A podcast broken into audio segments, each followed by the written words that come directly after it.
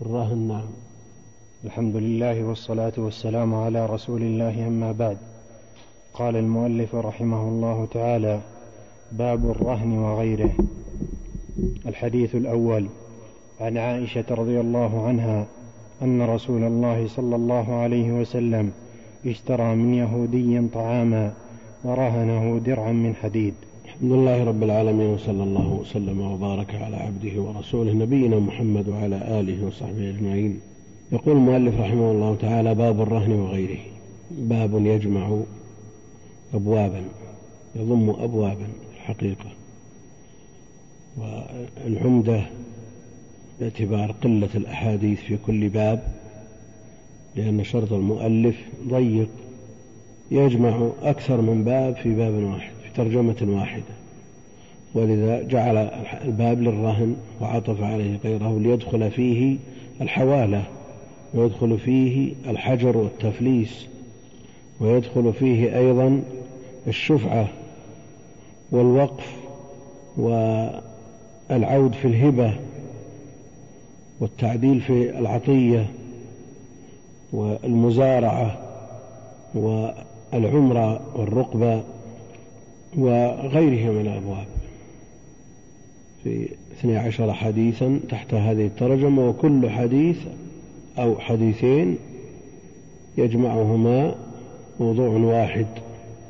لا يريد أن يكسر التراجم فيفرد لكل حديث ترجمة كما فعل الإمام البخاري رحمه الله تعالى لأنه يورد في كل ترجمة حديث واحد البخاري أو حديثين وهذا الإمام حافظ عبد الغني رحمه الله لا يريد أن يكثر من التراجم إنما يضم بعض التراجم إلى بعض ويعطف بما يشمل الجميع لأن اللفظ المبهم وغيره يشمل الجميع. والرهن مصدر الأصل مصدر رهن يرهن رهنا والثلاثي المتعدي مصدره فعل.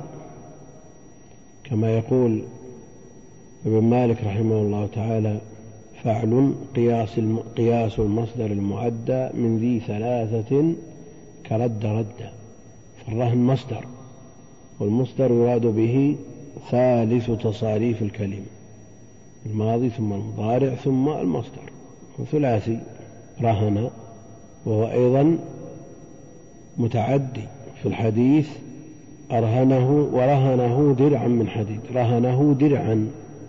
هو متعدي إلى المرهون. والرهن الأصل فيه البقاء والثبات الحال الراهنة الباقية الثابتة الحالية الآنية لأن العين تبقى بيد المرتهن. والمراد به في عرف أهل العلم واصطلاحهم التوثقة توثقة الدين بالعين توثقة الدين بالعين التي يمكن الاستيفاء من ثمنها فهي زيادة احتياط على ثبات العقد. فالعقد يثبت بالإيجاب والقبول ويتم بذلك ويوثق بالكتابة والشهود ولزيادة الاستيثاق شرع الرهن لأن الناس يتفاوتون. منهم من يكفي أن يقال معه بعت واشتريت. بعتك كذا ويقول قبلت. مثل هذا مرده إلى الديانة. ومنهم من يحتاج معه إلى ذلك إلى الإشهاد. أشهدوا إذا تبايعتم. ومنهم من يحتاج معه إلى الكتابة. إذا تداينتم بدين إلى أجل مسمى فاكتبوه. ومنهم من لا يكفي أو لا يكتفى معه لا بالإشهاد ولا بالكتابة إما لجهالة حاله أو لما عرف من حاله أنه لا يوفي بل يماطل وحينئذ يطلب منه الرهن زيادة في التوثقة. وقد يطلب الكفيل وقد يطلب الضامن وكلها توثيقات. وهذا موجود في الأمم كلها. منهم من إن تأمنه بقنطار يؤديه إليك ومنهم من إن تأمنه بدينار لا يؤديه إليك.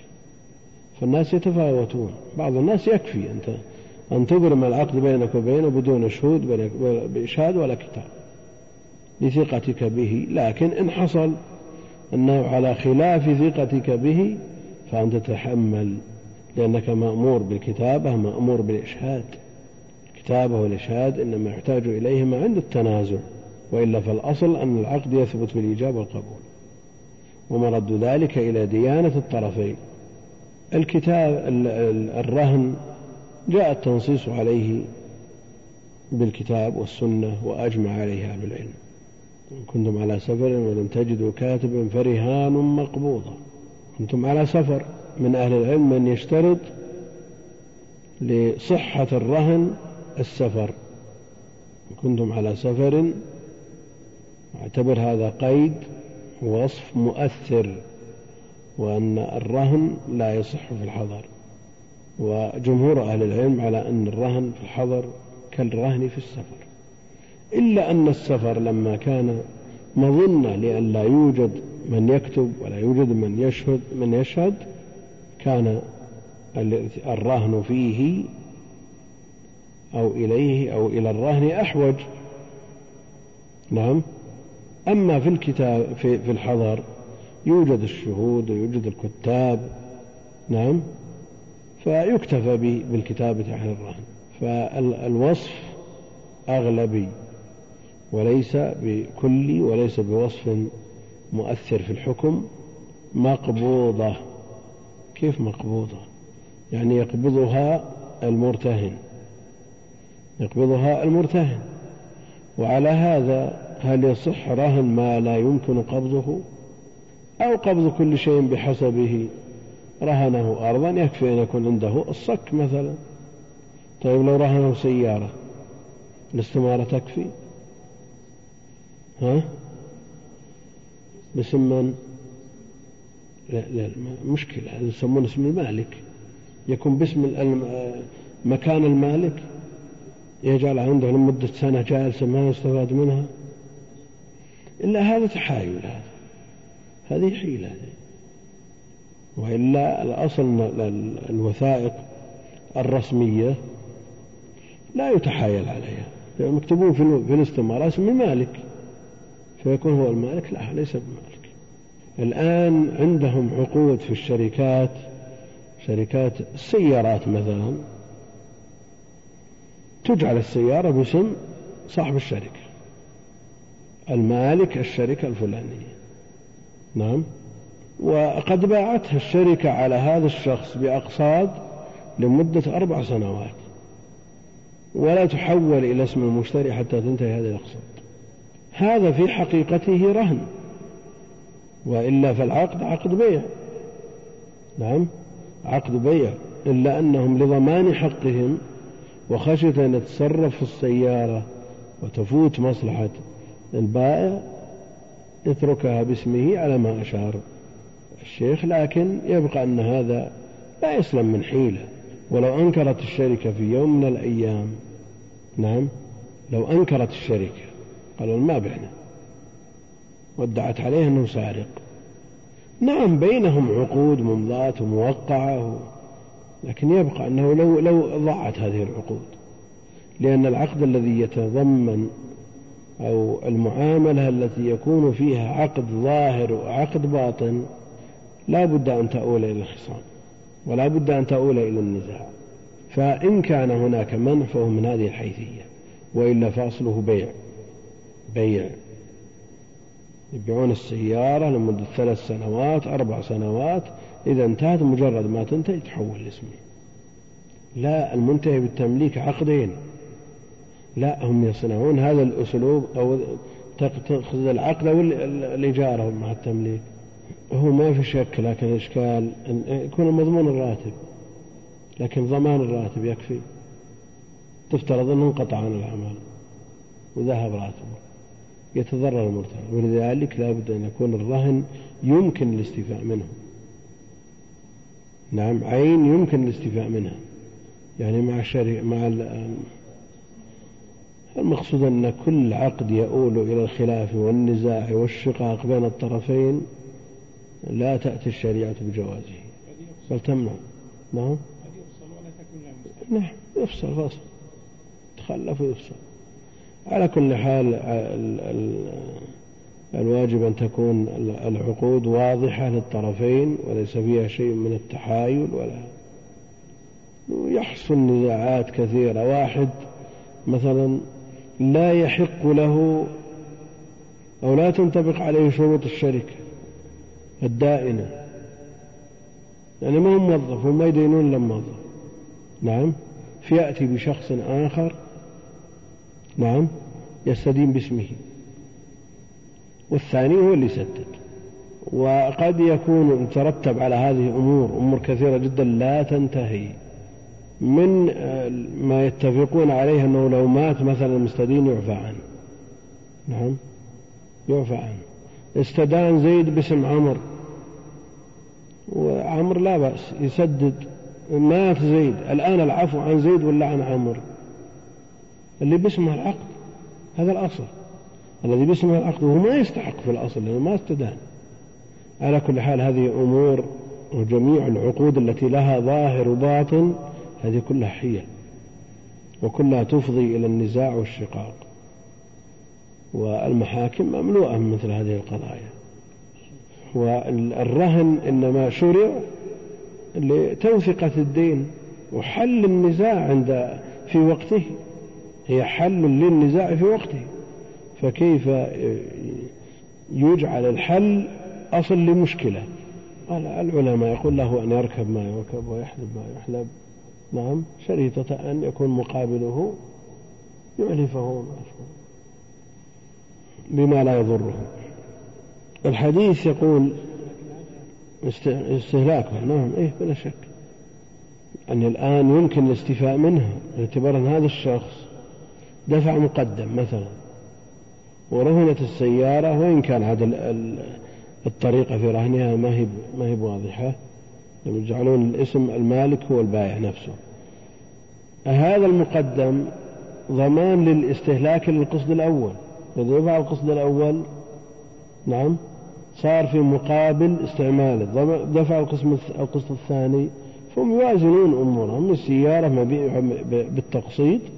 وأيضا وجود الاستمارة عندهم كان إلى عهد قريب يكتب على الاستمارة لما كانت شبه الدفتر يكتب على سيارة مرهونة. ومع ذلك لا يستطيع بيعها. وهذا إجراء طبيعي مثل الصك. أو مثلا المرتهن يأخذ الاستمارة عنده ويعطيه ورقة أن الاستمارة عندي وتصدق من المرور.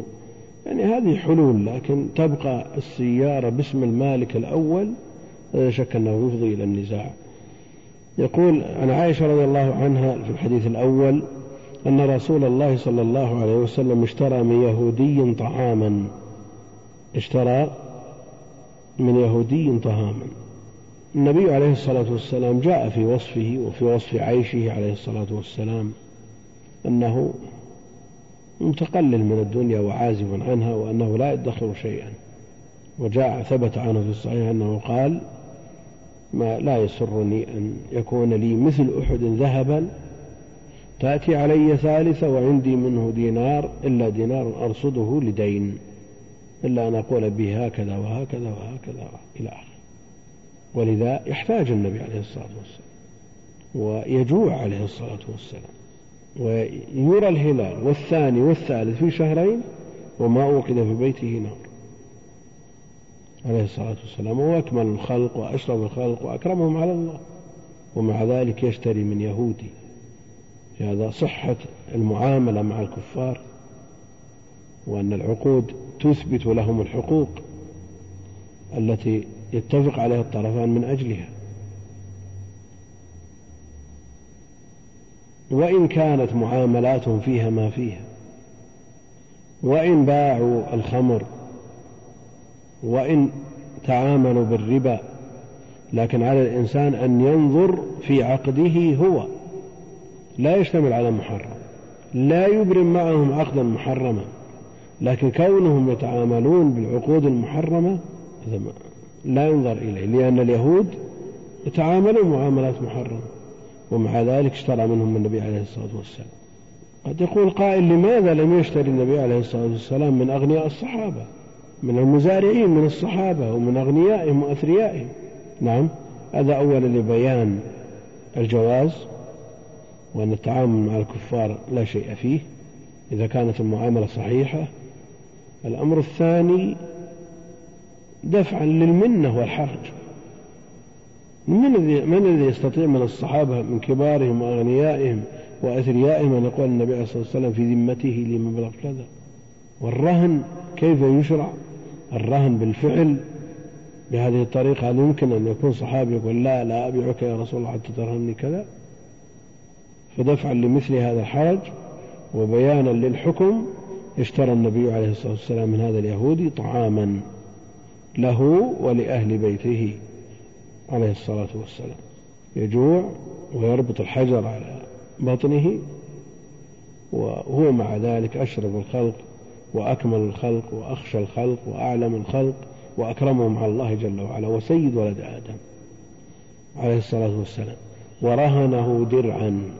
نعم. على كل حال من من عاد المسلمين وضر المسلمين يضر يعامل بالضرر. نعم. يعامل بالضرر لكن لا يعتدى عليه إلا بحق. أقول لا يمكن أن يعتدى عليه لكن كوني ما أشتري من شخص أنت لو صار بينك وبين فلان من أمور الدنيا مثلا نزاع ولا شيء أو هجرته لله. نعم. وقاطعته هو مسلم. نعم. عندك بقالة مثلا بجوارك بقالة تبيع محرم مثلا دخان ولا مجلات فيها صور وما أشبه ذلك تقول والله أنا قاطع البقالة أشتري البقالة الثانية تؤجر ولا ما تؤجر؟ تؤجر على هذا بلا شك. فالأمر بمقاصدها طيب هو محتاج هذا أكل هذا وش أعظم من حاجة الأكل. يعني شوف من باب آخر الآن. الآن فيه مصالح ومفاسد. يعني كونك تستدين من شخص نعم آه، يتعامل بمعاملات محرمة ومعاملتك صحيحة. تستدين من هذا الشخص ويوجد شخص آخر لا يتعامل بمعاملات محرمة. نعم بنفس العقد وبنفس النسبة لا تتضرر أنت. لا شك أن هذا هو المقدم لأن تعاملك مع الآخر تعاون على الإثم والعدوان أنت الآن تدعمه. لولا أنك محتاج لقلنا ما يجوز التعامل معه. نعم. والثاني أنت بحاجة إلى دعمه. نعم. من أجل إعانته على البقاء. وأيضا الثاني كونه يضطر إلى أن يصحح معاملاته بهذه النية لا لا تتعامل مع هذا إلا إذا لم تجد غيره. ولذلك البنوك التي تتعامل بالربا لا يتعامل معها إلا مع عدم وجود غيره. اشترى من يهودي طعاما ورهنه درعا درع ما يتقى به من السهام وغيرها في الحرب وفي هذا جواز الرهن وثابت بالكتاب والسنة والإجماع وصحة التعامل مع الكفار وفيه أيضا اتخاذ الأسباب. النبي عليه الصلاة والسلام توكله على الله جل وعلا كامل نعم وأخذ بالسبب عنده درع من حديد وأمر بفعل الأسباب ولا شك أن للأسباب تأثيرا ولها أثرا جعله الله جل وعلا فيها ولو شاء لسلبه عنها. فلها تأثير لا كما يقول الأشعرية وتأثيرها ليس من ذاتها وإنما بجعل الله جل وعلا لها هذا الأثر فخلافا لما يقوله المعتزلة وأنها تؤثر بذاتها. المقصود أن بذل الأسباب وفعل الأسباب المأمور بها لا ينافي التوكل وأيضا لها أثر والذي جعل فيها هذا الأثر هو الله جل وعلا. فلا تؤثر بذاتها كما يقول المعتزلة ولا يقال كما تقول الأشعرية أنه ليس لها أثر بوجودها مثل عدمها. والقول الوسط مذهب أهل السنة والجماعة. درعا من حديد. فيجوز لبسه ولو كان من حديد وما جاء من أن الحديد حلية أهل النار فهو ضعيف. نعم ضعيف. وجاء النهي عن اتخاذ خاتم الحديد لأنها حلية أهل النار وسوار الحديد. كل هذا ضعيف. لماذا؟ لأنه معارض بحديث التمس ولو خاتما من حديد التمس ولو خاتم من حديد وهو في الصحيحين. بهذا ضعفه الأئمة. وفي إسناده ضعف على كل حال. نعم الحديث الثاني. وعن أبي هريرة رضي الله تعالى عنه أن رسول الله صلى الله عليه وسلم قال مطل الغني ظلم. وإذا أتبع أحدكم على مليء فليتبع. يقول المؤلف رحمه الله تعالى في الحديث الثاني وعن أبي هريرة رضي الله عنه أن رسول الله صلى الله عليه وسلم قال مطل الغني ظلم. مطل الغني يعني تأخير الدفع من جهة القادر على الأداء وترديد الدائن ظلم.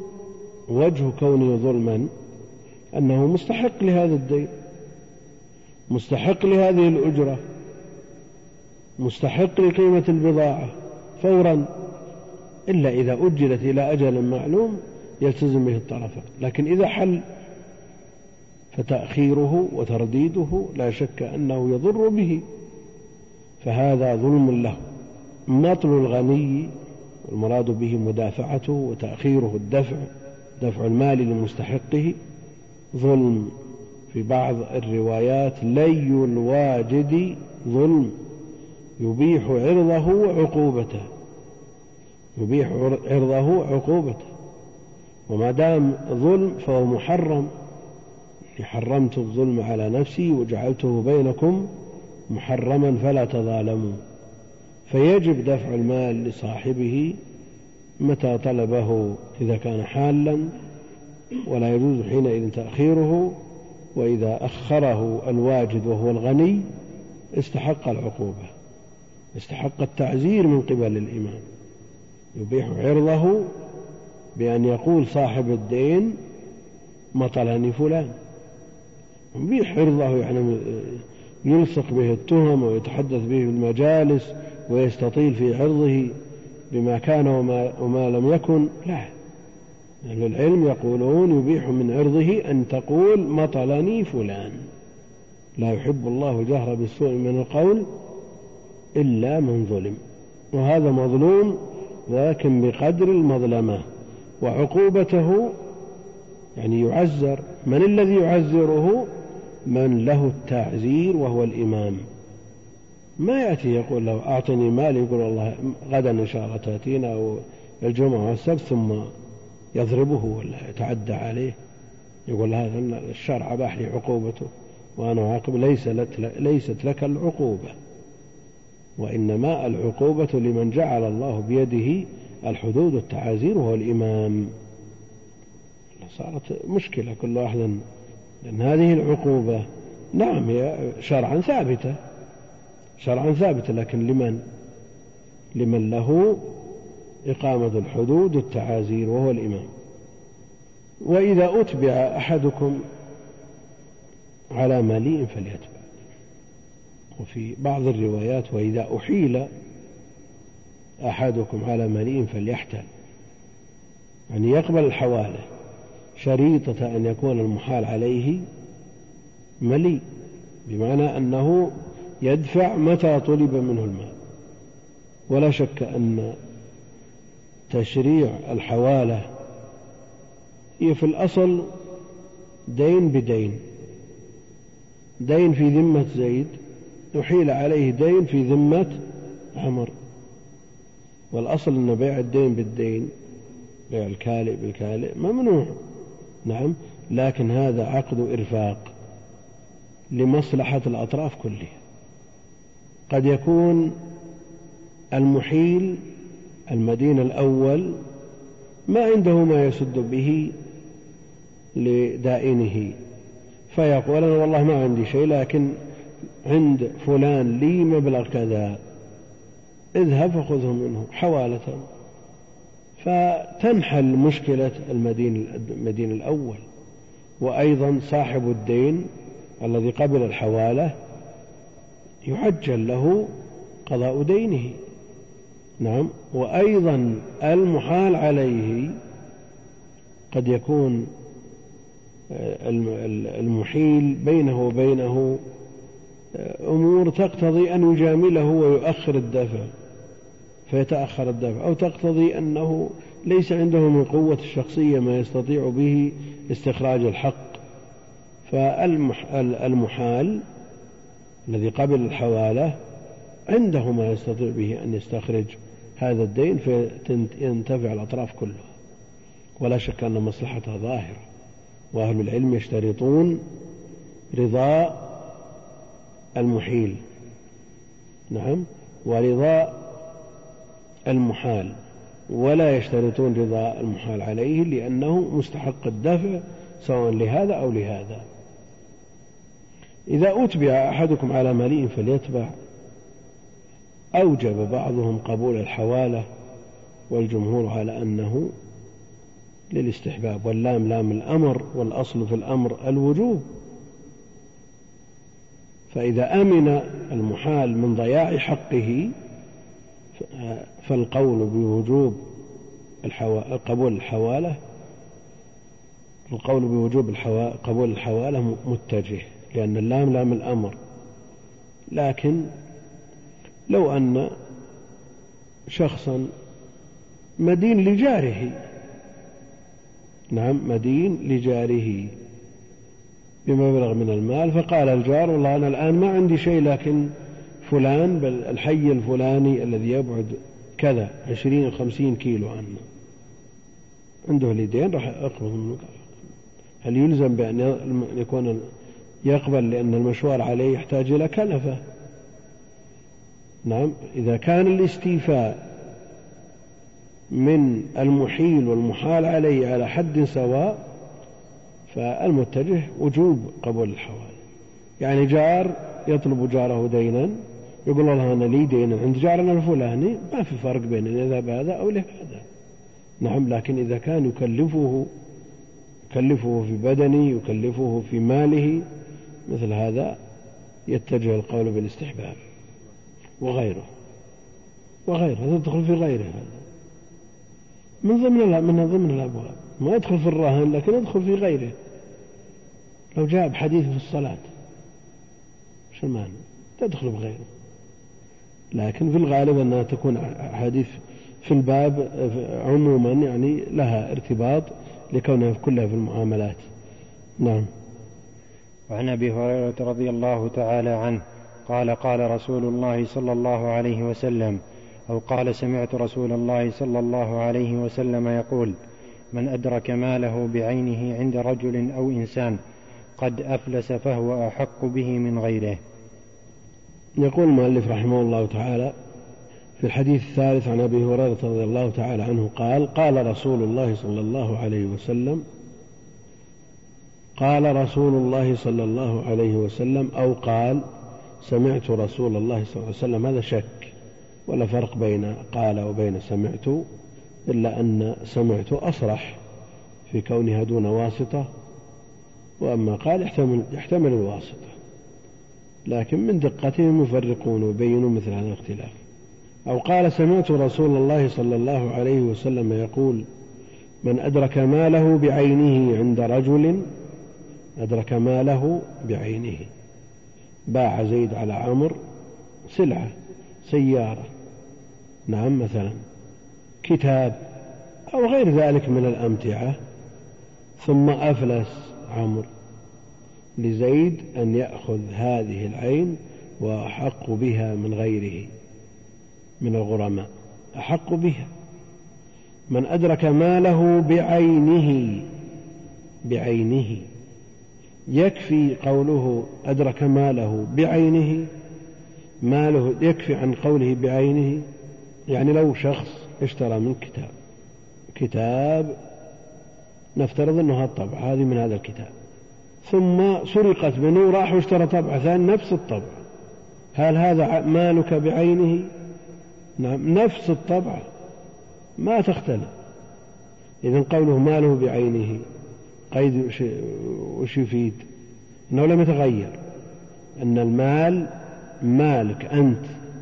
لا مثله ولا نظيره ولا شبيهه إنما نفس المال بعينه يعني على صفته التي أخذه منك عليها. افترض أنه اشترى هذا الكتاب ثم راح وفك التجليد وجلده. تجليد فاخر. ثم جيت والله كتاب كتابك لكن هل هو بعينه؟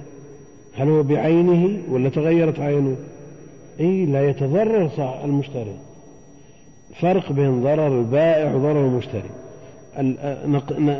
عكس هذه الصورة لو كان مجلد نعم ومع الاستعمال طاح الجلد ولا جلده ثانيا. أن أدركت مالك بعينه. كونك تتنازل عن عن الجلد الأول هو مالك بعينه. نعم. وإن شئت فقل بعض مالك.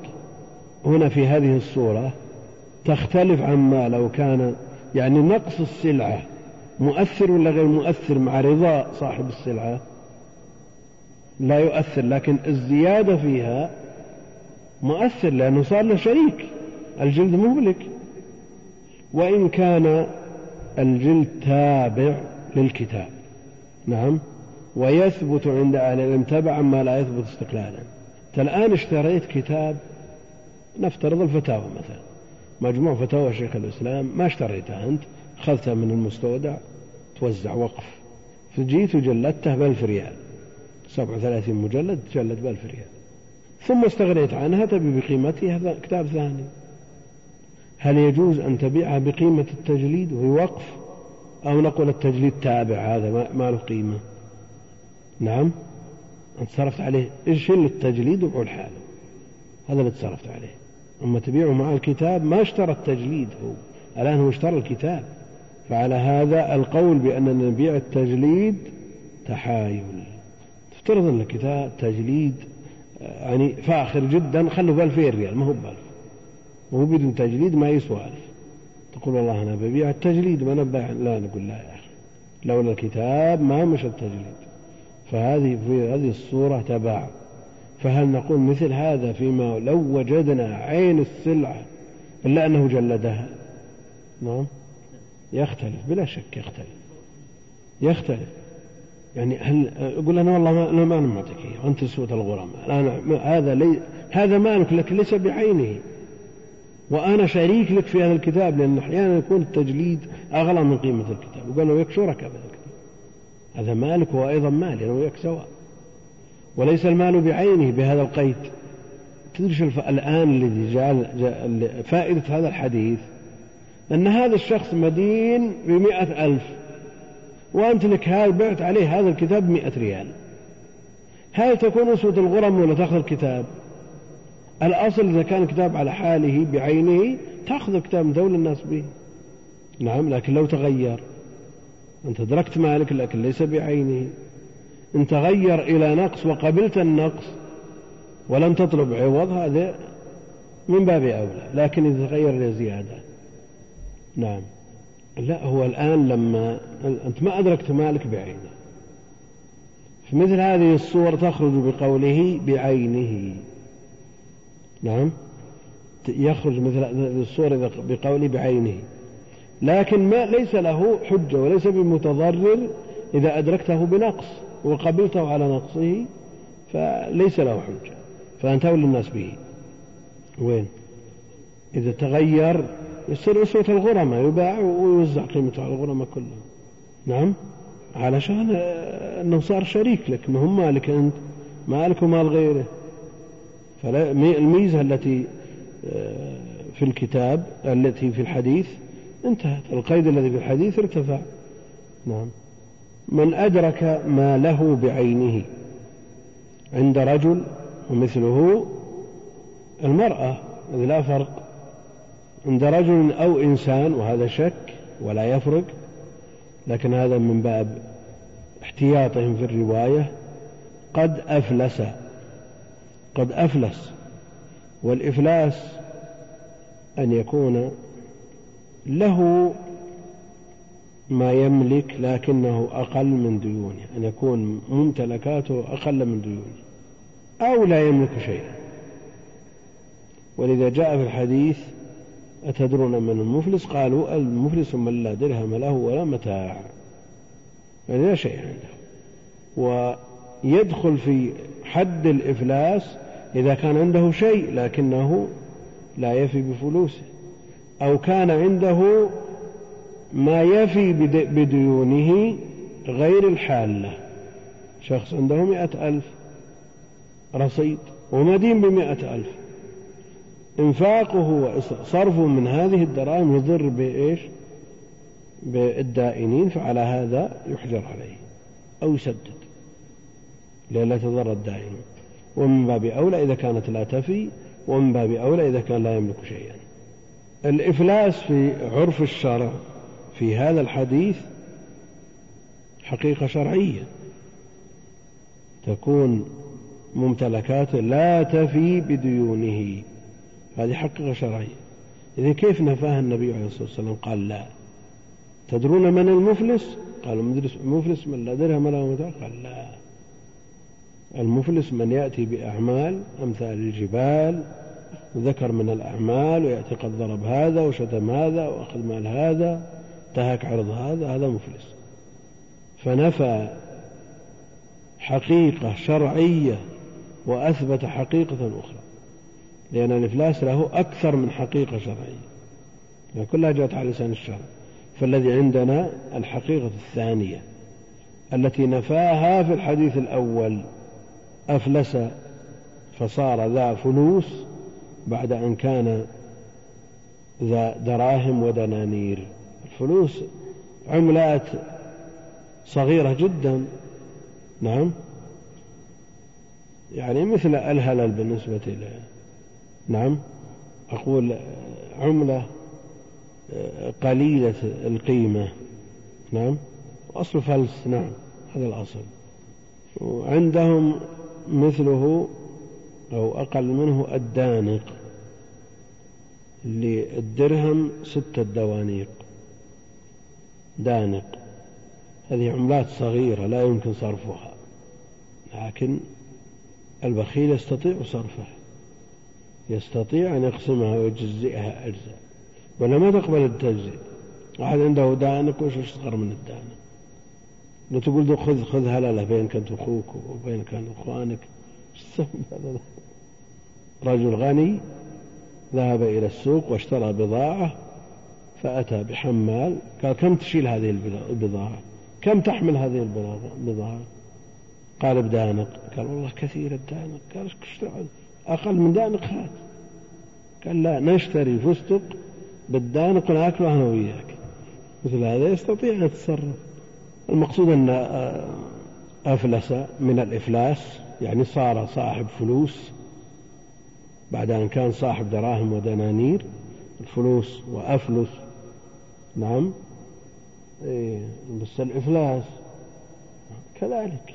قد أفلس فهو أحق به من غيره. يعني يملك أخذه بهذا الحديث ويحكم به له غيره دون غيره من الغرماء. لا يعتبر وقف لأنه مضر بالدائنين. كمن اعتق نعم. أعتق. وعليه دين. باعه النبي عليه الصلاة والسلام في من يزيد. وهذا عتق. شرعت الشو في العتق أكثر من الوقف. في مثل هذا لا يمكن من الوقف. تعارض سنة مع واجب. تعارض سنة مع واجب. نعم. عن جابر بن عبد الله رضي الله تعالى عنهما قال جعل وفي لفظ قضى النبي صلى الله عليه وسلم بالشفعة في كل مال لم يقسم. فإذا وقعت الحدود وصرفت الطرق فلا شفعة. يقول رحمه الله تعالى في الحديث الرابع عن جابر بن عبد الله رضي الله عنهما قال جعل وفي لفظ قضى النبي صلى الله عليه وسلم بالشفعة. جعل الشفعة في كل مال لم يقسم. وقضى النبي عليه الصلاة والسلام يعني حكم النبي عليه الصلاة والسلام بالشفعة وهي مأخوذة من الشفع ضد الوتر لأن الشافع يريد ضم نصيب غيره إلى نصيبه ضم نصيب الشريك إلى نصيبه فيكون بذلك بعد أن كان فردا نصيب واحد صار شفعا أكثر من نصيب. في كل مال لم يقسم في كل مال كل مال. يقتضي العموم يقتضي العموم. لم يقسم. نعم. كل مال فيه شفعة. مقتضى الحديث أن الشفعة بكل مال. شريطة أن يكون هذا المال لم يقسم. لم يعرف نصيب زيد من نصيب عمرو. لم يتميز نصيب زيد من نصيب عمرو. فلو افترضنا أن تمرا بين زيد وعمرو مئة صاع. لزيد خمسين ولعمر خمسين. باع زيد على بكر. يشفع عمر ولا ما يشفع؟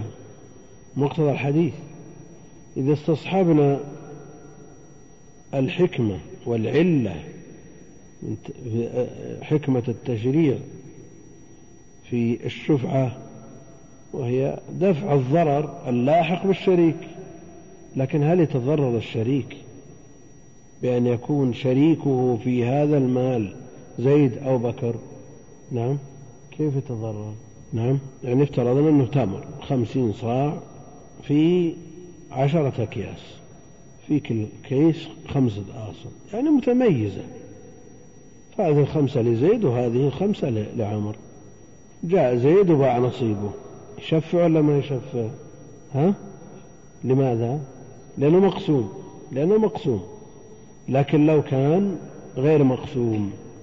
نعم. نصيبه مشاع. نصف من هذه الصبرة من التمر. مقتضى الحديث أن له أن يشفع لكن هل الحكمة من تشريع الشفعة تتحقق في مثل هذا؟ بأن يكون شريكه زيد أو عمر يعني الحاجة قائمة مثلا لأن خمسين صاع ما تكفيه لمدة سنة. ومئة صاع تكفيه مثلا. نعم. تكفيه لمدة سنة فهو محتاج إلى ما بيد شريكه وشريكه يبيع عليه أو على غيره بدون فرق. فنعم فتتحقق حينئذ الحكمة التشريعية من هذا الحكم. شريطة أن لم يكن قسم لكن قسمته سهلة. يعني قسمة التمر مثلا هل هي مثل قسمة الأراضي ومثل قسمة الدور ومثل قسمة نعم. مقتضى قوله في كل مال. نعم ثبوت الشفعة لكل شريك. في أي مال من الأموال شريطة أن يكون المال غير مقسوم. فإذا وقعت الحدود وصرفت الطرق فلا شفعة. نعم أرض أو بيت بين زيد وعمر. الآن لو باع زيد على بكر تضرر عمرو. نعم يتضرر. هو محتاج إلى إلى هذه النصف الثاني من الدار فيثبت له الشفعة. فإذا باعه على غيره له أن يطالب به ويدفع مثل ما دفع المشتري الأول. بالحديث هذا إذا لم تقع الحدود. يعني أرض يمكن قسمتها بيت يمكن قسمته. وحينئذ يكون شريك ولا جار. إذا تمت القسمة جار. وفي الحديث الجار أحق بصقبه ومن أهل العلم من يثبت الحق للجار. لكن الآن الحدود عرفت وصرفت. الجار إذا كان يشتركان في الطريق الذي يتأذى به أحدهما لو بيع على غيره يحمل عليه الحديث. هما يشتركان في طريق ضيق مثلا. طريق ضيق ما فيه إلا باب هذا الجار وباب هذا الجار. وأراده الجار من أجل أن يستقل بالطريق لأن هذا الطريق نعم المبيع الأخير في هذا الطريق في هذا السد مثلا. وشري شخص أجنبي يريد أن يشتري بيت الجار واحتمال أن يكون ما هو مثل الجار الأول الجار الأول عفيف متعفف ولا يضر سواء راح ولا جاء ولا الثاني لا. إن شاف باب مفتوح نلتفت وإن شاف غفلة استغلها وإن شاف يوجد من مثل هذا فهو متضرر. فإذا اشترك في الطريق الذي يتضرر به أحدهما تثبت الشبهة, الشبهة للجار وعلى, وعلى هذا يحمل الأحاديث التي تثبت الشبهة للجار. أما إذا كان لا يتضرر فنقول إذا وقعت الحدود صرفت الطرق فلا شفعة نعم. ترى من نضطر يا إخوان؟ نكمل بسرعة علشان إيش؟ الوقت. الأحاديث كثيرة وليس لها إلا هذا الأسبوع يعني. في كل ما لم يقسم ومال لم يقسم ما يؤثر له. لأن ماء من صيغ العموم وتقدير كل شيء لم يقسم. إيه؟ لا لا جاء في بعض الروايات. قد أفلس أو مات.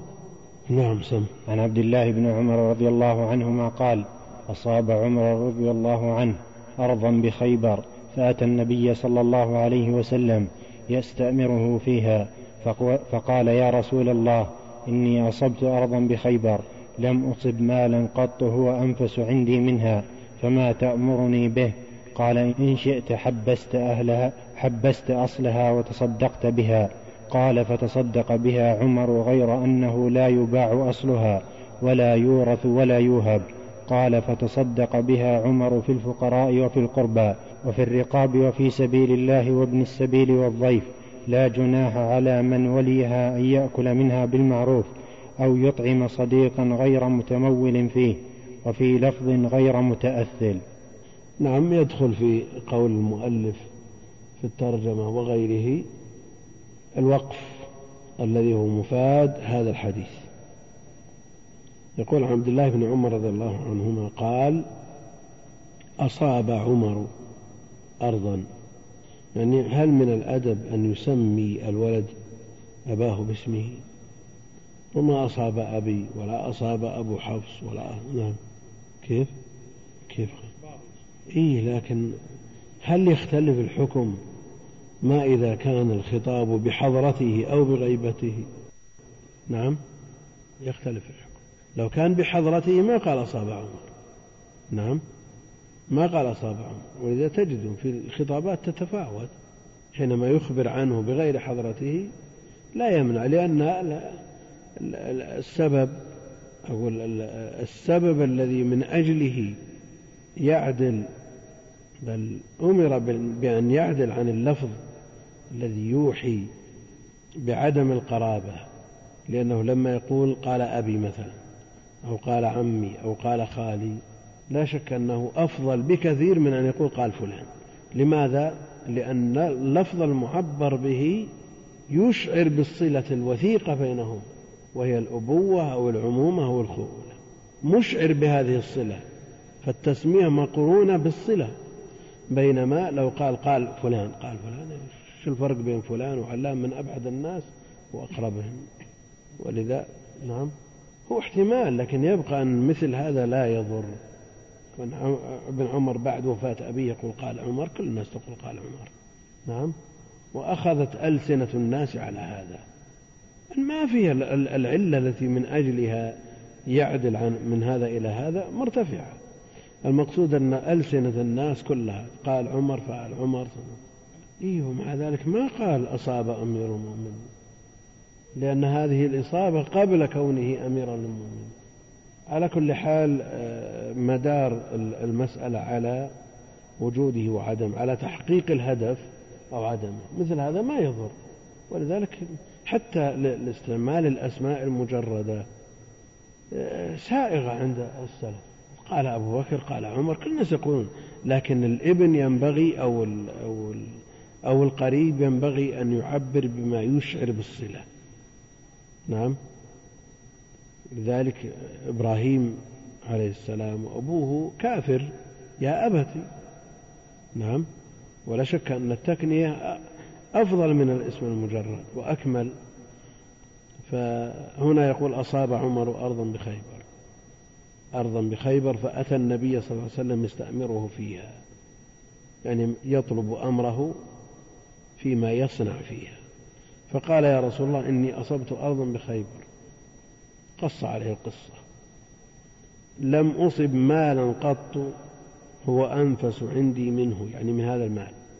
هو الأرض في رواية منها ويعود على الأرض أو يعود على المال الذي هو عبارة عن هذه الأرض. لم أصب مالا قط وأنفس عندي منه. فما تأمرني به؟ يعني هل في أسلوبه ما يشعر بالمنة؟ فإذا والله تصدق بهذا هذا وهو نفيس جدا. نعم. أو نقول صرح بما قد يكون له أثر في الحكم. احتمال أن يقول له ما دام هذا أنفس أموالك ادخره لنفسك ولأولادك وابحث عن غيره. نعم كما قال لسعد تترك ورثتك أن تذر ورثتك. أغنياء خير من تذرهم عالة يتكففون الناس. ما دام هذا أنفس أموالك اتركه لك. فلكون الوصف قد يكون له أثر في الحكم ذكره وليس على سبيل الامتنان أبدا. نعم. هو أنفس عندي آه، قط هو أنفس عندي منه فما تأمرني به. نعم. هي لكن كونه لو, لو, لو, لو لم يرد الوقف. نعم. ما يريد وقف. لو قال والله أنا الحمد لله صار نصيبي من خيبر أرض هي أنفس الأموال عندي. وسكت. هذا ماشي. يشكر الله ويحمده على هذه النعمة. لكن أريد أن أتصدق بها. طيب أنت معك ثوب. تبي تتصدق به على فقير. هل يحسن أن تقول لهذا الفقير والله هذا الثوب ممتاز وترى ينفصل وما أدري؟ 200 ريال 300 ريال. أو تعطيه إياه بس ما هو بالفقير لكن أيضا كونه يشعر بأن هذا مال نفيس خذ يا رسول الله هذا مال نفيس أريد أن أوقفه. وش يعني هذا؟ لا هم يقولون مثل هذا قد يكون له أثر في الحكم. يخشى عمر أنه ما دام نفيس أنه ما يصلح أن يتصدق به. فيخشى ويخشى أن يكون هذا الوصف له أثر في الحكم. فيترك له ولولده ويبحث عن مال آخر يوقف. إيه لكن مثل نفس الشيء. هو احتمال أيضا أن يكون ذكره لقيمة هذا البستان أو هذه الأرض ليدعو له النبي عليه الصلاة والسلام أو ليخبره بثوابه عليه الصلاة والسلام فيكون تنشيطا له. فما تأمرني به؟ قال إن شئت. نعم. المقصود أن, أن, أن هذا له سبب غير المنة. فما تأمرني به؟ قال إن شئت. ترك الأمر إليه. لأنه إلى الآن ما بعد صار شيء. لكن لو أنفذ الوقف خلاص انتهى لازم. إن شئت ترد رده إلى مشيئته إن شئت حبست أصلها وتصدقت بها يعني بغلتها حبست أصلها يعني أوقفت أصلها. فالوقف والتحبيس بمعنى واحد. وتصدقت بها يعني بغلتها قال فتصدق بها عمر. بالأرض يعني أخرجها عن ملكه أخرجها لله ورسوله فتصدق بها عمر يعني لا بعينها لم يخرج عمر العين من يده التي هي يد الداخل. نعم بمعنى أنه ملكها الفقراء والمساكين قال تملكونها ملكا تصنعون بها ما شئتم. لا إنما بهذا الشرط. غير أنه لا يباع أصلها الأرض تبقى ولا يورث ولا يوهب. بمعنى أنه ليس بتمليك ليس بتمليك للأصل وإن كان فيه تمليك للغلة وهي الفرع. ولا يهب قال فتصدق بها عمر يعني بغلتها في الفقراء الفقراء ممن تدفع لهم الزكاة وفي القربى وإن كانوا لا يستحقون شيء من الزكاة وإنما يستحقون الصلة وفي الرقاب تعتق بها يفك بها الأسرى وفي سبيل الله وهو الجهاد في قول عامة أهل العلم وبعضهم أدخل فيه الحج لحديث ورد بذلك وأن الحج في سبيل الله وبعضهم توسع وقال إن هذا اللفظ يشمل جميع أبواب الخير وأبواب البر والإحسان. لكن الجمهور على أن المراد بسبيل الله إذا أطلق الجهاد وابن السبيل ابن السبيل الذي يكون في سفر ويحتاج إلى المعونة. تنتهي نفقته أو تسرق نفقته أو يفقد على هذا يعطى من هذا المال. ويعطى أيضا من الزكاة ما يبلغه إلى بلده. والضيف إذا حل الضيف بعمر أو بآل عمر يصرف عليه وينفق عليه ويقرأ هذا الضيف من غلة هذا الوقف. لا جناح على من وليها. يعني من ولي أمرها تصريف شؤونها والمنصوص عليه بعد عمر حفصة. المنصوص عليه من يتولى الوقف بعد عمر حفصة. تصح ولاية المرأة على مثل هذه الأمور وبعدها الصالح المناسب من آل عمر. هو الناظر هو, هو الناظر هو الناظر. ناظر الوقف هو هو. لا جناح ولا حرج ولا إثم على من وليها أن يأكل منها بالمعروف يعني في مقابل ما يؤديه من خدمة بالمعروف التوسط يعني أنه لا يزيد في الأكل بحيث يتضرر المصرف ولا ينقص بحيث يتضرر الولي بالمعروف أو يطعم صديقا يعني إن جاءه ضيف صديق له أو يطعم منه غير متمول فيه يعني ما يتخذ يأخذ منها أموال غير حاجته وغير نفقته ويجعل له أرصدة أو يشتري بذلك بضائع أو أو ممتلكات من غلة هذا الوقف لا. إنما له أن يأكل فقط. كالولي على مال اليتيم. وفي لفظ غير متأثل غير متخذ مالا والتأثل اتخاذ أصل المال. بمعنى أنه لا يأخذ من هذه الغلة ما يجعله أصلا لماله بحيث يستغله مستقلا عن الوقف. معنى أنه يأخذ رواتب مثلا هو يكفيه أن يأكل من هذا البستان ثم بعد ذلك يأخذ زيادة على ذلك رواتب يجمعها ويدعيها فإذا اجتمعت لديه ما يمكن أن يشتري به آه، بيتا أو دكانا أو شيئا أو مزرعة يستغلها ويستفيد منها حينئذ يكون قد تمول وقد تأثل. ناخذ الحديث ولا خلاص؟ كم باقي يا عبد الله؟ يعني ضارب بالوقف غلة الوقف جعلها مضاربة وادخلها في مساهمة. نعم. ماذا؟ عما لو اشتغل وعامل بغلة الوقف لتنمو. نعم. إذا كانت بضمانه يعني أنه يضمن ف وغلب على ظنه الربح يتسامح في هذا وإلا فلا. الأصل أن يحفظ. الحمد لله رب العالمين وصلى الله وسلم وبارك على نبينا محمد وعلى آله وصحبه أجمعين.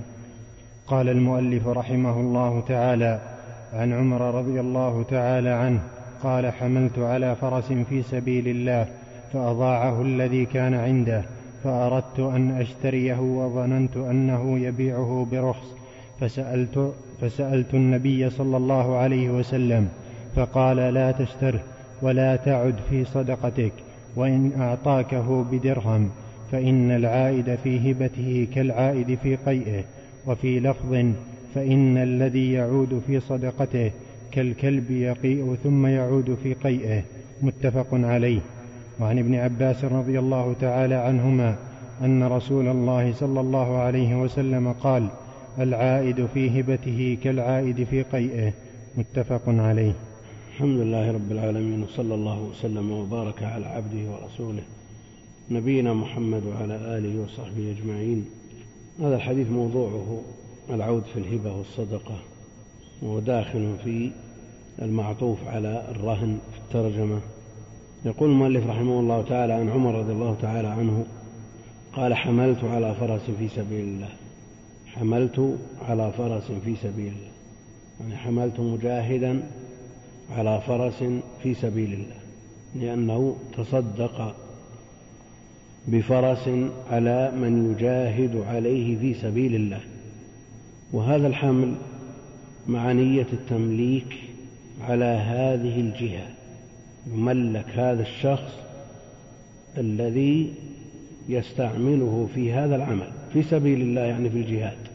ونظير ذلك لو أن شخصا أعطى طالب علم كتاب نعم أعطاه كتاب ما قال له شيء قال خذ هذا الكتاب. ما معنى هذا؟ أنه ليستفيد منه. ليس معنى هذا أنه ليبيعه. إنما هو تمليك لهذا الكتاب على أن يستفيد منه فيما هو بصدده فيما يمكن الانتفاع به وهو طلب العلم. وهنا الفرس تصدق به على هذا الرجل نعم ليتم حمله عليه في هذا المجال وفي سبيل الله والجهاد. فهو تمليك من جهة. لأنه لما أراد بيعه ما أنكر عليه. نعم. وليس بتحبيس ولا وقف. لو كان تحبيس ولا وقف. نعم لا أنكر عليه لما أراد بيعه. لكن لما أراد بيعه واشتراد شراءه منه دل على أنه تمليك. لكن تمليك مقرون. بالانتفاع منه في هذه الجهة ولعله استغنى عنه. وجد فرس أفضل منه للجهاد. وصاحبنا الذي تصدق عليه بالكتاب لينتفع منه وجد طبعة أحسن منها يعني أعطيته كتاب غير محقق ثم بعد ذلك خرج الكتاب محققا. يملك النسختين ولا يتصرف في الأولى. هو تمليك وليس بوقف لكن تمليك مقرون بالانتفاع في إمكان الانتفاع لكن إذا تصور أنه يوجد أفضل منه لا مانع من بيعه لأنه ليس بوقف أظن التنظير مطابق حملت على فرس في سبيل الله فأضاعه الذي كان عنده. أضاعه الذي كان عنده يعني لم يقم عليه بالرعاية والإطعام على الوجه المناسب له. فأضاعه ولعله وصل إلى حد بحيث لا يمكن الاستفادة منه بالجهاد ولذا قرر بيعه. نعم. فأردت أن أشتريه. يقول عمر رضي الله تعالى فأردت أن أشتريه. وظننت أنه يبيعه برخص. لماذا؟ لأمرين. أولا لأنه أضاعه. يدل على أنه راغب عنه. نعم راغب عنه زاهد فيه. فيبيعه برخص ما دام هذا وضعه. الأمر الثاني أن المشتري هو المتصدق. والعادة جرت أن المهدي والمتصدق يميل القلب إليه من قبل المهدى إليه والمتصدق عليه. وحينئذ يترتب على هذا الحط من القيمة. وظننت أنه يبيعه برخص للأمرين. أولا لأنه زاهد فيه ولذا ضيعه. الأمر الثاني لأن الطرف الثاني وهو المشتري صاحب فضل على البائع. نعم. وكل هذا يدل على أن يغلب يغلب على الظن أنه يبيعه برخص لكن عمر اشترى؟ لا ما اشترى حتى يعرف الحكم. فسألت النبي صلى الله عليه وسلم عمر رضي الله تعالى عنه فعل ما يقربه إلى الله جل وعلا. حملت على فرس في سبيل الله. يريد بذلك الثواب من الله جل وعلا. وحينما عرض هذا الموضوع على النبي عليه الصلاة والسلام. نعم الأصل أن يكون هذا سر ليكون أقرب إلى الإخلاص. فكونه قال للنبي عليه الصلاة حملت على فرس في سبيل الله. هذا في مجال الاستفتاء. نعم في مجال الاستفتاء والسؤال. تذكر ما يتعلق بالمسألة من, من أصلها. ولو ترتب على ذلك الإخبار بما عندك من عمل صالح. نعم. إذا أردت أن تسأل مثلا عن الوتر بعد طلوع الفجر. نعم. من ضمن السؤال تقول للشيخ مثلا أنا والله أقوم قبل الفجر مثلا بساعة وأصلي ما كتب الله لي وقد يطلع الفجر علي قبل أن أوتر فهل لي أن أوتر؟ هل معنى هذا وأن تسأل هذا السؤال أنك تخبره أنك, أنك تصلي بالليل؟ لا لأن هذا جاء تبع. لكن الإشكال إذا كانت السؤال حيلة على استخراج ما عندك هنا يأتي الإشكال. يعني إذا أردت أن تخبر الشيخ أنك تقوم الليل بصورة ملفوفة هذا الإشكال هذا أعظم من الصورة المباشرة. نعم لكن لما تقول الله أنا أقوم قبل الفجر بساعة وأصلي ما كتب الله عز أحيانا يطلع الفجر وأنا أموت هل لي أن أوتر. فأنت ما قصدت إخباره بأنك تقوم الليل. وعمر رضي الله تعالى عنه ما قصد إخباره إخبار النبي عليه الصلاة والسلام على أنه يحمل حمل على الفرس في سبيل الله. لأنه يريد بذلك الثواب من الله جل وعلا. فسألت النبي صلى الله عليه وسلم فقال لا تشتري لا تشتري ولا تعد في صدقتك. طب أنا شاري ما عدت. ما أخذت مجانا لكي أعود في صدقتي إنما شريت بالدراهم. لا. الغالب أن البائع على على المتصدق أو على المهدي أنه يبيعه برخص كما توقع عمر رضي الله عنه. وهذا الرخص فرضنا أن هذا الفرس يستحق ألف. فلكونه المتصدق به قال أعطنا سبعمية تكفي منه. فهو رجع في مقدار ثلاثمائة درهم. فهو رجع في مقدار الثلاثمائة. فيتصور العود في الهبة وإن كان بطريق الشراء. لكن هناك شراء لا يتصور فيه العود. مثل إيش؟ أن تصدقت بالكتاب على صاحبك. نعم. فرأيته يبيعه. لماذا يا أخي تبيع؟ استغنيت عنه. نعم. قال والله طلع خرج في الكتاب محقق. قلنا الكتاب كم يسوي المكتبة هذا؟ نعم. قال يبيعونه مئة ريال والمحقق بمئتين. خلاص هذا أعطني هذا الكتاب وأنا أشتري لك محقق. هذا عود في الهبة. وين؟ دفع المئة ومئة أخرى. هذا عود ولا لا؟ الظاهر أنه ليس بعود.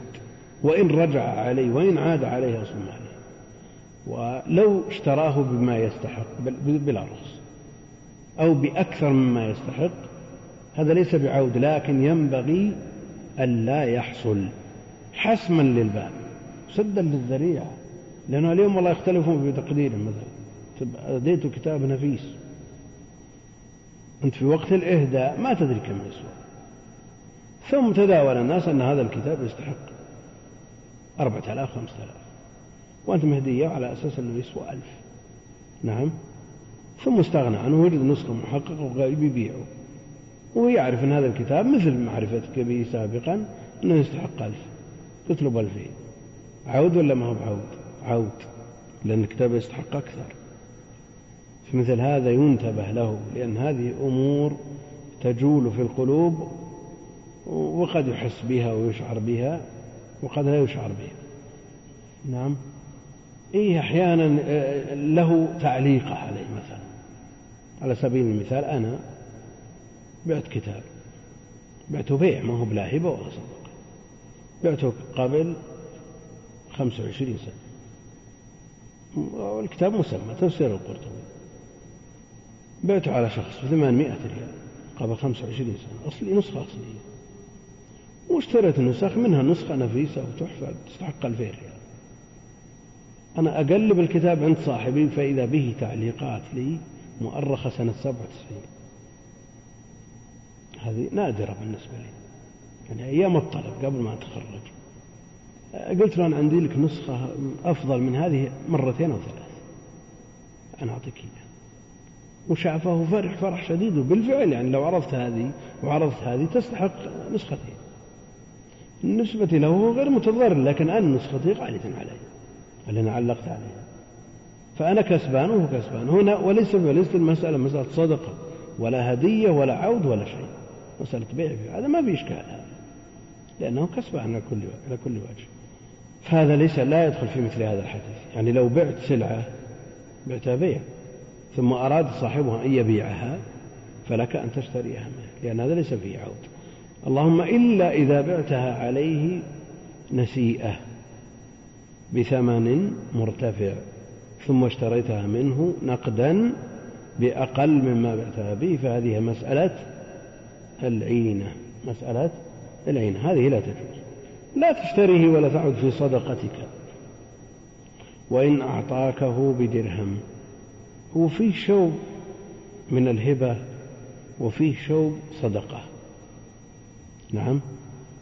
في شوب هبة وفيه شوب صدقة. هو تمليك على كل حال. لكن كونه صدقة تصدق به لأنه يستعمله في طاعة. فهو من هذه الحيثية حكم حكم الصدقة. وبكونه تمليك يأخذ حكم الهبة. ولذلك قال ولا تعد في صدقتك. ثم علل. يعني وإن أعطاكه بدرهم لا تأخذ. نعم. فإن العائد في هبته العلة تدل على أن هذا التصرف في شوب من الصدقة وفي شوب من الهبة كالعائد في قيئه. وفي لفظ فإن الذي يعود في صدقته كالكلب. فإن الذي يعود في صدقته كالكلب يقيء ثم يعود في قيئه. كالكلب يعود يقيء ثم هذا مثل السوء وليس لنا مثل السوء. ولذا القول المحقق في هذه المسألة أن شراء الصدقة أو العود في الهبة محرم. محرم دلالة هذا الحديث لأن هذا مثل سوء. نعم وليس لنا مثل السوء وهذا أيضا في غاية التنفير منه. من أهل العلم من يرى أنه مكروه. نعم لأن المسألة معاوضة وعقود ورضا والشروط كلها مكتملة. نعم فالبيع صحيح لكن المسألة كراهة. أبو حنيفة يقول ما فيه إشكال. يجوز أن تعود في هبتك وتشتري صدقك لماذا؟ من الحديث أخذ الجواز. أخذ الحديث من الجواز. الجواز من الحديث نفسه. كيف؟ فيه وجه ولا ما فيه وجه؟ لا لا لا لو مجانا تأخذ. لو بنصف القيمة تأخذ. ما في إشكال يقول من أين أخذنا المانع؟ أولا قول لا تشتري. نعم ولا تعود في صدقتك. لكن أبو حنيفة نزع منزع آخر. يقول التشبيه في الكلب يقيء ثم يعود في قيئه. هل حرام على الكلب أن يعود في قيئه؟ نعم. ليس بحرام لأنه غير مكلف. إذا ليس بحرام أن نعود فيه. إيه منفر يقول. آه. يقول يجوز له أن يعود. يجوز اللي يمنعه من أن يعود؟ إذا ما الذي يمنعنا من أن نعود؟ ها؟ يشكل عليهم لا تشتري. أيضا الأسلوب أسلوب أسلوب تنفير. إذا الغيبة حلال يعني لماذا؟ نعم. هل ننظر بالغيبة؟ لا إيش؟ وهذا ممتنع. نعم. هذا تنفير لكن لو اضطر إليه وأكله. نعم. اضطر إليه وأكله. يعني التنظير المطابق أنه اضطر إلى الغيبة مثلا. يكون كمن اضطر إلى لحم أخيه على سبيل المثال اضطر إليه في حال استفتى مثلا أو في حال قضاء أو في حال الأحوال التي تجوز بها الغيبة. على كل حال قول أبي حنيفة رحمه الله مرجوح والراجح في مثل هذه المسألة المنع والتحريم والحديث كالصريح في ذلك لأنه حكم مقرون بعلته. نعم. ما قبضه. ما تثبت الهبة إلا بالقبض الهبة ما تثبت إلا بالقبض هذا وعد. هذا وعد. نعم ينبغي له أن يفي بوعده ولا يخلف الوعد. نعم. وأهل العلم يقولون أن الإخلاف الوعد الذي هو من علامات المنافقين إذا كان مقرون بالوعد. يعني وعد في نيته أن يخلف. نعم. لكن وعد ثم بعد ذلك تعذر عليه مثلا أو رأى أن المسألة فيها ضرر عليه. وهبه أن وعده أن يهب له كتابا على أساس أن عنده نسختين. ثم راح مكتوبته ولا ما عنده إلا واحدة. شو يسوي؟ نعم؟ نقول هذا إخلاف الوعد مثل المنافقين؟ لا إذا كان في نيته أن يخلف الوعد أثناء إبرام العقد هذا وصف المنافقين. إذا طرأ عليه ما طرأ سواء كان عدم وجود ما وعد به أو الشح بالشيء. يعني والله نظر إليه وجد النسخة ما يمكن نستغنى عنها. الأمر فيه أخف مع أن الوفاء بالعقود أمر مطلوب. وعن ابن عباس رضي الله عنهما أن رسول الله صلى الله عليه وسلم قال العائد في هبته كالعائد في قيئه. زجر وأي زجر أبلغ من هذا. كالعائد في قيئه. دعونا من الكلب كالرجل العائد في قيئه. حديث ابن عباس. ماذا يقول أبو حنيفة منه ماذا يقول أبو حنيفة عن مثل هذا؟ نعم. نعم. ماذا يقول أبو حنيفة في مثل هذا النص؟ اللهم إلا أن يحمل هذا على ذاك. كالعائد من الكلاب مثلا. العائد في هبته كالعائد من الكلاب بدليل ما تقدم. والقصة واحدة. ها؟ كيف؟ إيش فيه؟ ما في الرجل لا. العائد في هبته كالعائد في قيه. إيه؟ فيقول العائد في قيه المراد به الكلب الذي تقدم الحديث مع أن هذا لا وجه له. نعم. ها؟ لا ما هو باب إطلاق تقييد هذا من باب العموم والخصوص. العموم والخصوص. والحكم واحد فلا يحمل العام على الخاص. كالعائد هذا عام وكالكلب هذا خاص فرد من أفراد العام. والحكم واحد إذا لا يحمل المطلق على المقيد.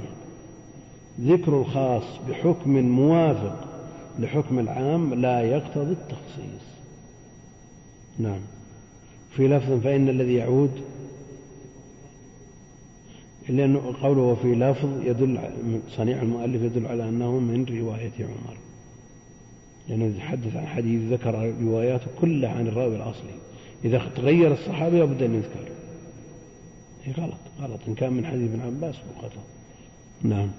وعن النعمان بن بشير رضي الله تعالى عنهما قال تصدق علي أبي ببعض ماله. فقالت أمي عمرة بنت رواحة. لا أرضى حتى يشهد رسول الله صلى الله عليه وسلم فانطلق أبي إلى رسول الله صلى الله عليه وسلم ليشهده على صدقتي فقال له رسول الله صلى الله عليه وسلم أفعلت هذا بولدك كلهم؟ قال لا قال اتقوا الله واعدلوا بين أولادكم فرجع أبي فرد تلك الصدقة وفي لفظ قال فلا تشهدني إذا فإني لا أشهد على جور. وفي لفظ فأشهد على هذا غيري. يقول المؤلف رحمه الله تعالى عن النعمان بن بشير رضي الله عنهما قال تصدق علي أبي ببعض ماله.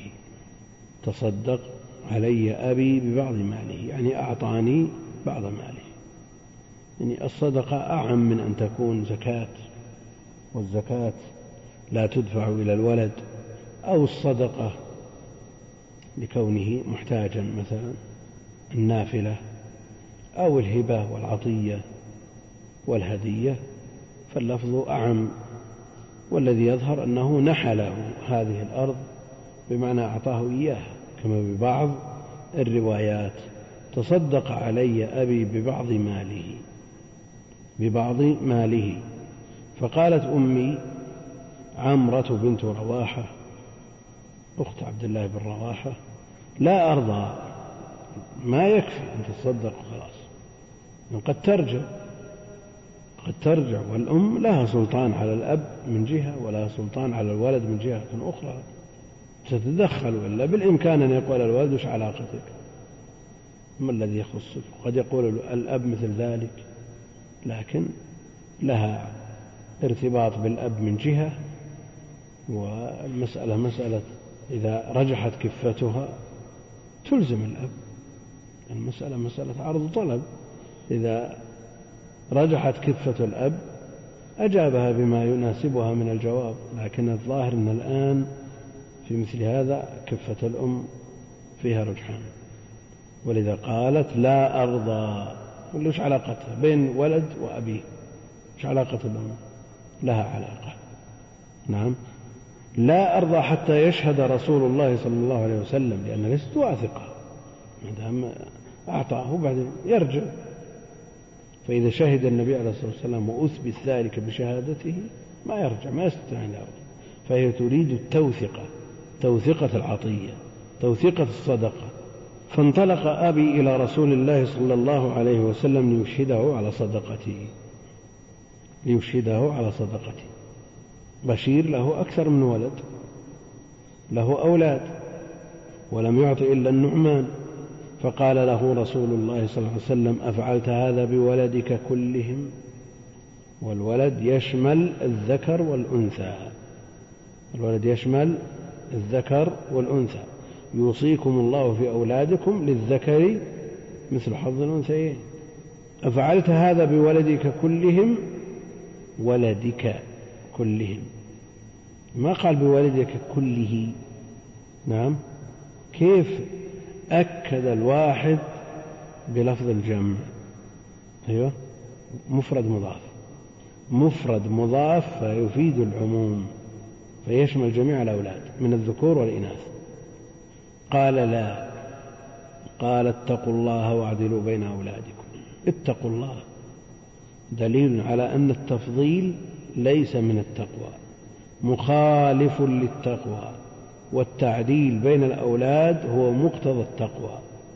اتقوا الله واعدلوا بين أولادكم يعني لا تفضلوا بينهم. لا تفضلوا بين أولادكم. ومقتضى هذا اللفظ والأولاد يشمل الذكور والإناث أنهم سواء في الهبة والعطية والهدية كلهم سواء. أعطيت الولد ألف تعطي البنت ألف. هذا مقتضى العدل. في لفظ سووا بين أولادكم. وهذا مقتضى التسوية أيضا. وهذا ما يفيده هذا الخبر وبه قال الأكثر. أنه لا يفضل بين الذكر والأنثى في العطية وفي الهدية في الهبة. لا. نعم. إنما في الميراث نعم. ولم يجري هذا يجري على هذا ما جرى في الميراث. وإن قال بعض أهل العلم أن مقتضى التسوية العمل بما بقسمة الله جل وعلا للذكر مثل حظ الأنثيين. يعطى الولد ألف وتعطى البنت خمسمائة. لكن الأول هو قول الأكثر. في الدنيا في الهبة في الدنيا والهدية يسوى بينهم. لكن هل من مقتضى العدل أن الأب إذا اشترى للولد الأكبر سيارة يشتري للولد الأصغر سيارة أو يشتري للبنت سيارة أو اشترى للبنت ذهب يشتري للولد ذهب. أو نقول هذه حوائج أصلية لكل منهم ما يخصه. فمثلا الكبير يحتاج إلى زواج الصغير يحتاج إلى حليب. نقول زوج الصغير مثل الكبير واشترى حليب للصغير. لا لا هذا ما يرد لأن هذه حاجة تقدر بقدرها. هذه حوائج تقدر والمقصود القدر الزائد على ذلك. طيب شخص بنى مجمع سكني.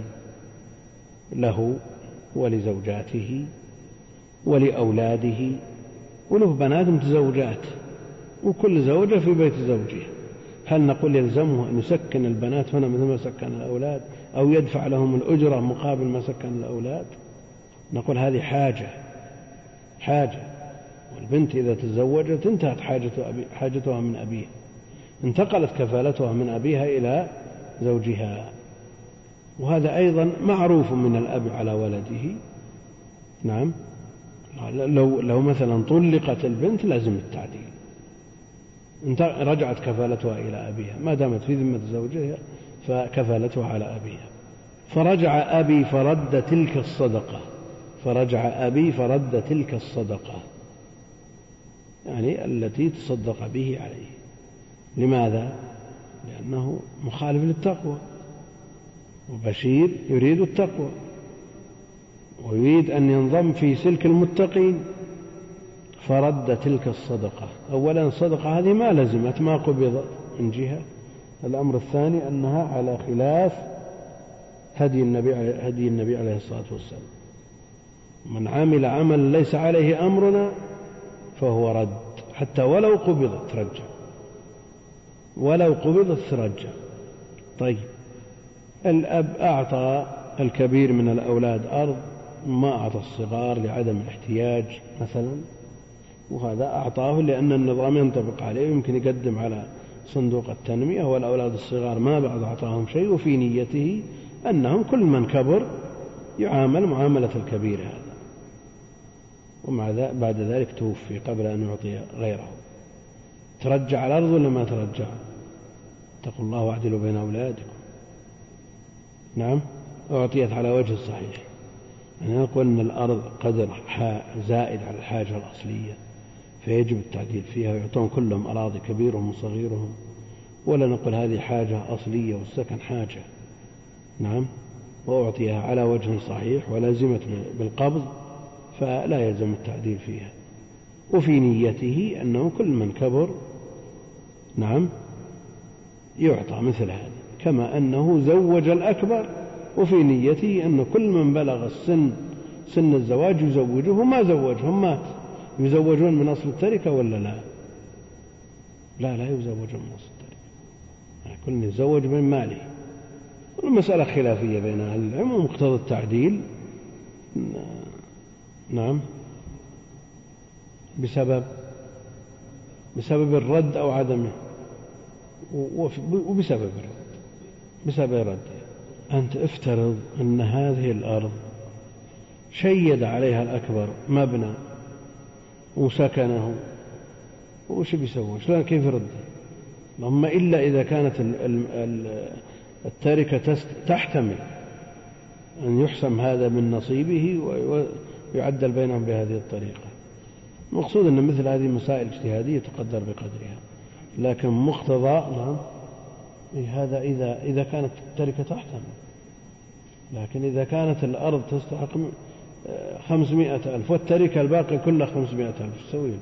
هم عنده عشرة أولاد. نعم. الجمهور على أنها لا ترد لزمت بالقبض والأب أعطاها الولد على وجه صحيح وفي نيته أن يعطي البقية لكن حال دونه الموت. إيه الآن شوف فرق بين أن تقع المسألة في حال الحياة وبعد أن ينتقل المال. الآن انتقل من شخص إلى شخص. بالموت انتقل المال. وهبة لزمت بالقبض. الشعير الشعير. نعم.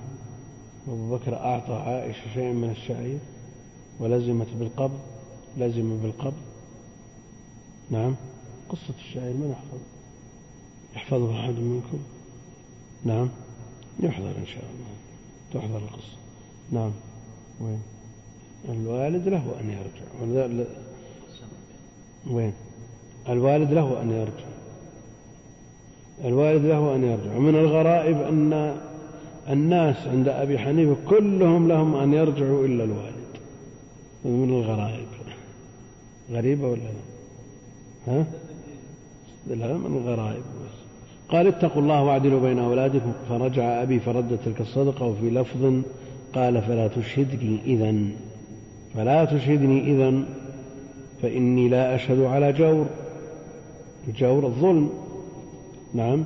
وهذا ظلم لا يشهد عليه النبي عليه الصلاة والسلام ومن يقتدي به لا يشهد على مثل هذا. والظلم محرم والجور محرم. إذا عدم التعديل والتفضيل نعم محرم. وفي لفظ فأشهد على هذا غيري أشهد على هذا غيري. هذا الأسلوب أسلوب تقرير أو أسلوب تنفير بلا شك تنفير. ومن أهل العلم من يقول أنه يجوز أن تفضل بين الأولاد ولا تعدل بينهم لقوله فأشهد على هذا غيري لأن لو لم يكن جائزا ما جاز أن يشهد عليه أحد. نعم؟ لكنه قول مرجوح والقصة من أولها إلى آخرها ترد. نعم. وعن عبد الله بن عمر رضي الله تعالى عنهما أن النبي صلى الله عليه وسلم عامل أهل خيبر على شطر ما يخرج منها من ثمر أو زرع. وعن رافع بن خديج قال كنا أكثر الأنصار حقلا وكنا نكري الأرض على أن لنا هذه ولهم هذه وربما أخرجت هذه ولم تخرج هذه فنهانا عن ذلك.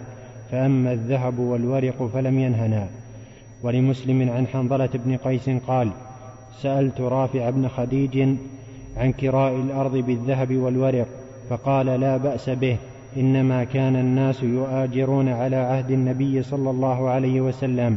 بما على الماذيانات وأقبال الجداول وأشياء من الزرع فيهلك هذا ويسلم هذا ويسلم هذا ويهلك هذا ولم يكن للناس كراء إلا هذا فلذلك زجر عنه. فأما شيء معلوم مضمون فلا بأس به أخرجه البخاري. قال المصنف رحمه الله الماذيانات الأنهار الكبار والجدول النهر الصغير. المزارعة. والمساقات باب معلوم جاءت به النصوص بالمنع والإباحة فالمساقات للشجر والمزارعة للأرض. جاءت أحاديث تمنع من المزارعة ومن المساقات وجاءت أحاديث تدل على الجواز.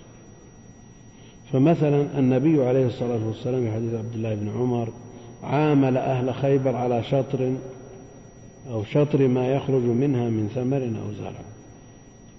خيبر فتحت عنوة.